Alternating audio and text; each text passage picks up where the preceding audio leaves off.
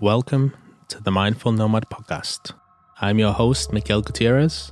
This podcast is an exploration into the world of creatives, community leaders, and entrepreneurs. Taking a deep dive into their lives, focusing strongly on lifestyle, spirituality, mental health, and education. So grab a seat, relax, and join me for this exciting journey through conversations with other mindful nomads. This was previously recorded for the podcast Travel Cuts and Consciousness, but I've decided to keep it on a playlist as it still aligns well with the Mindful Nomads podcast. Enjoy. So welcome to another episode of Travel Cuts and Consciousness. My guest today is Peter Cranfield. Peter is a owner of multiple barbershops, a successful brand, and he cuts many a footballer's hair, and he's one of my oldest friends within the barber industry and out as well. So yeah, welcome today, Pete. Hello. Thanks for having me on. Yeah, no worries. Uh, you've got your own podcast as well, haven't you? I have, yeah, yeah. In the chair with Cutthroat Pete. Give it a little plug. Um, yeah, it's just, it seems like a, a great thing for us to get into, you know. Um, yeah. Within our industry, obviously, we're used to talking and um, sitting down and talking to people is something that I really enjoy doing. So um, it just seemed like a, you know, a good step for me to, to go in and do something like that. Yeah. We go through all these... Um, creative cycles within our industry, don't we? Like yeah. we we all went from cutting hair to taking photos to making videos, lap dancing. I still do that. um, what? How long? How long ago did you start your uh, podcast? Um, I started la- this time last year, I think. Um, twenty. No, no, sorry.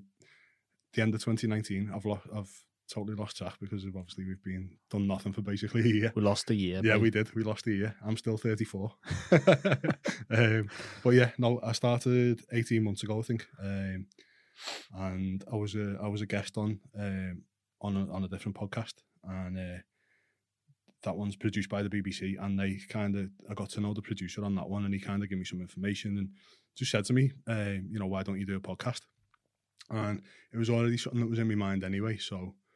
Um, he gave me some pointers on how to do it and how to get it set up, and um, and yeah, I just went from there with it. Really, to be honest, I've struggled with it because obviously, um, for the past year or so, I, well, before lockdown, I've been trying to still find my feet on balancing cutting hair with, you know, doing the other things that I enjoy doing. Um, so yeah, I'd go through little spells where I have like five or six guests lined up. I'll record them, I'll edit them, and then I'll try and put them out in little blocks. But then I forget to record anymore, or like, you know, I don't get the time. So, um, so yeah, it's a bit inconsistent, man, really, which isn't a good thing in the in the podcast game, I do know. But um, yeah, it is it is up there on the list of my priorities to to record more and, you know, to to talk to more people. Um, especially at the moment, it's it's a strange time for everyone, and everyone's got a, a bit of an interesting story, you know, whether they're sat at home all day. Um, I don't know, making their business better, or, you know, just watching Netflix, or um, yeah, everyone's got an interesting story, I find. So I definitely do want to carry on with mine as well. You know, it it is it is really like difficult with the consistency. Like I recorded, like all good intentions when I first started, had like seven guests lined up, yeah. recorded them all in one week. Yeah, um, had a massive gap with. Editing a few of them towards the end. I was like, oh, because I was doing video at the start too. Yeah, yeah. Uh, and then it, a few months went on. And I was like, oh my God, I haven't, it's been like six, seven months. Because like the time went so fast yeah, yeah, yeah. in the back end of last year. And then I ended up recording another one with Alan.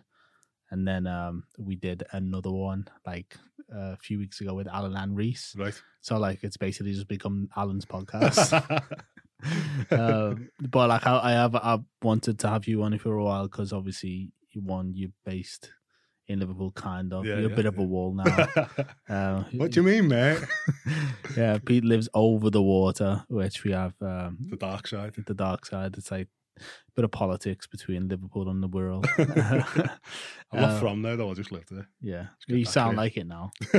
I mean, I probably sound more like it. Jamroly Poly. I've just rubbed that one off John, who was talking about before. Jammy Rovers. There it is, shouts. I'm not I'm not claiming them as mine at all. Um so yeah, I mean, for I always say this, like for anyone who doesn't um know you, who I'm guessing a lot of people do know you, who are connected to me through my podcast and through my Instagram or whatever. Um, your T-shirts were plastered all over me for the first couple of years of me travels. A sponsorship deal. A sponsorship deal. I never got paid for that, actually. It's in the post. um, can you give everyone a little bit of an insight into your uh, career or your background as well, like where you're from? And yeah.